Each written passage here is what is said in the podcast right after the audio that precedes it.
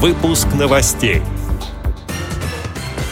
Во Владимире завершается молодежный форум Всероссийского общества слепых. Татарстан примет большой фестиваль творчества активистов ВОЗ. Незрячие и слабовидящие люди станут гидами в Красноярском природном заповеднике Столбы.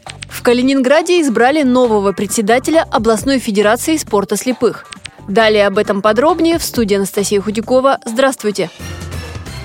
Во Владимире сегодня завершается молодежный форум активистов Всероссийского общества слепых. Он называется «Путь к успеху». В программе были лекции по созданию имиджа, психологические тренинги, кулинарный мастер-класс. Подробнее расскажет председатель Владимирской региональной организации ВОЗ Сергей Войнов. Первый день, 12 сентября, был лекционный.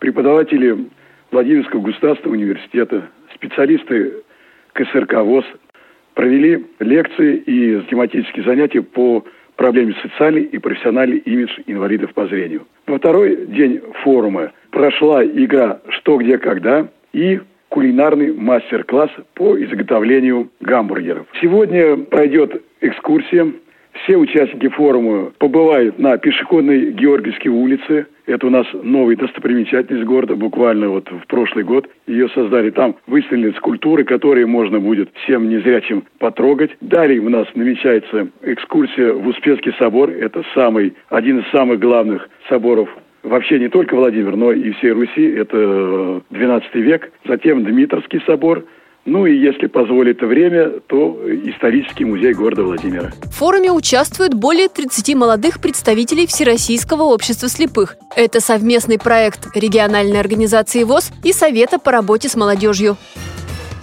Всероссийский фестиваль ВОЗ «Душа народная» открывается 21 сентября в Казани. Событие посвящено национальному фольклору и музыкальной культуре. Фестиваль будет проходить три дня. В нем себя покажут народные коллективы, участники которых – артисты с инвалидностью по зрению и без.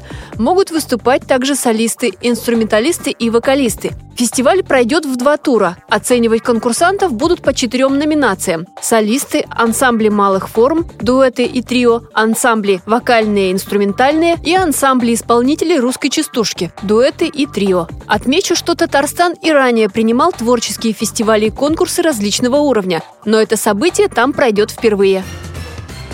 Незрячие и слабовидящие люди станут гидами в Красноярском природном заповеднике Столбы. Главная его достопримечательность – это скалы. Будущих экскурсоводов уже познакомили с историей, географией и особенностями заповедной территории. Специалисты также провели занятия по эффективному общению. То есть этих гидов подготовили как по вопросам экологии, так и психологии.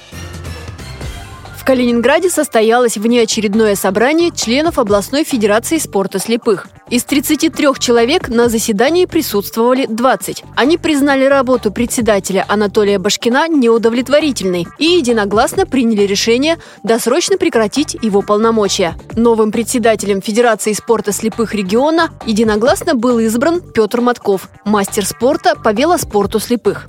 На заседании также избрали членов Президиума Федерации и контрольной ревизионной комиссии, передает общественный корреспондент Радио ВОЗ Идгар Шагабуддин. Эти и другие новости вы можете найти на сайте Радио ВОЗ. Мы будем рады рассказать о событиях в вашем регионе. Пишите нам по адресу новости собака ру. Всего доброго и до встречи!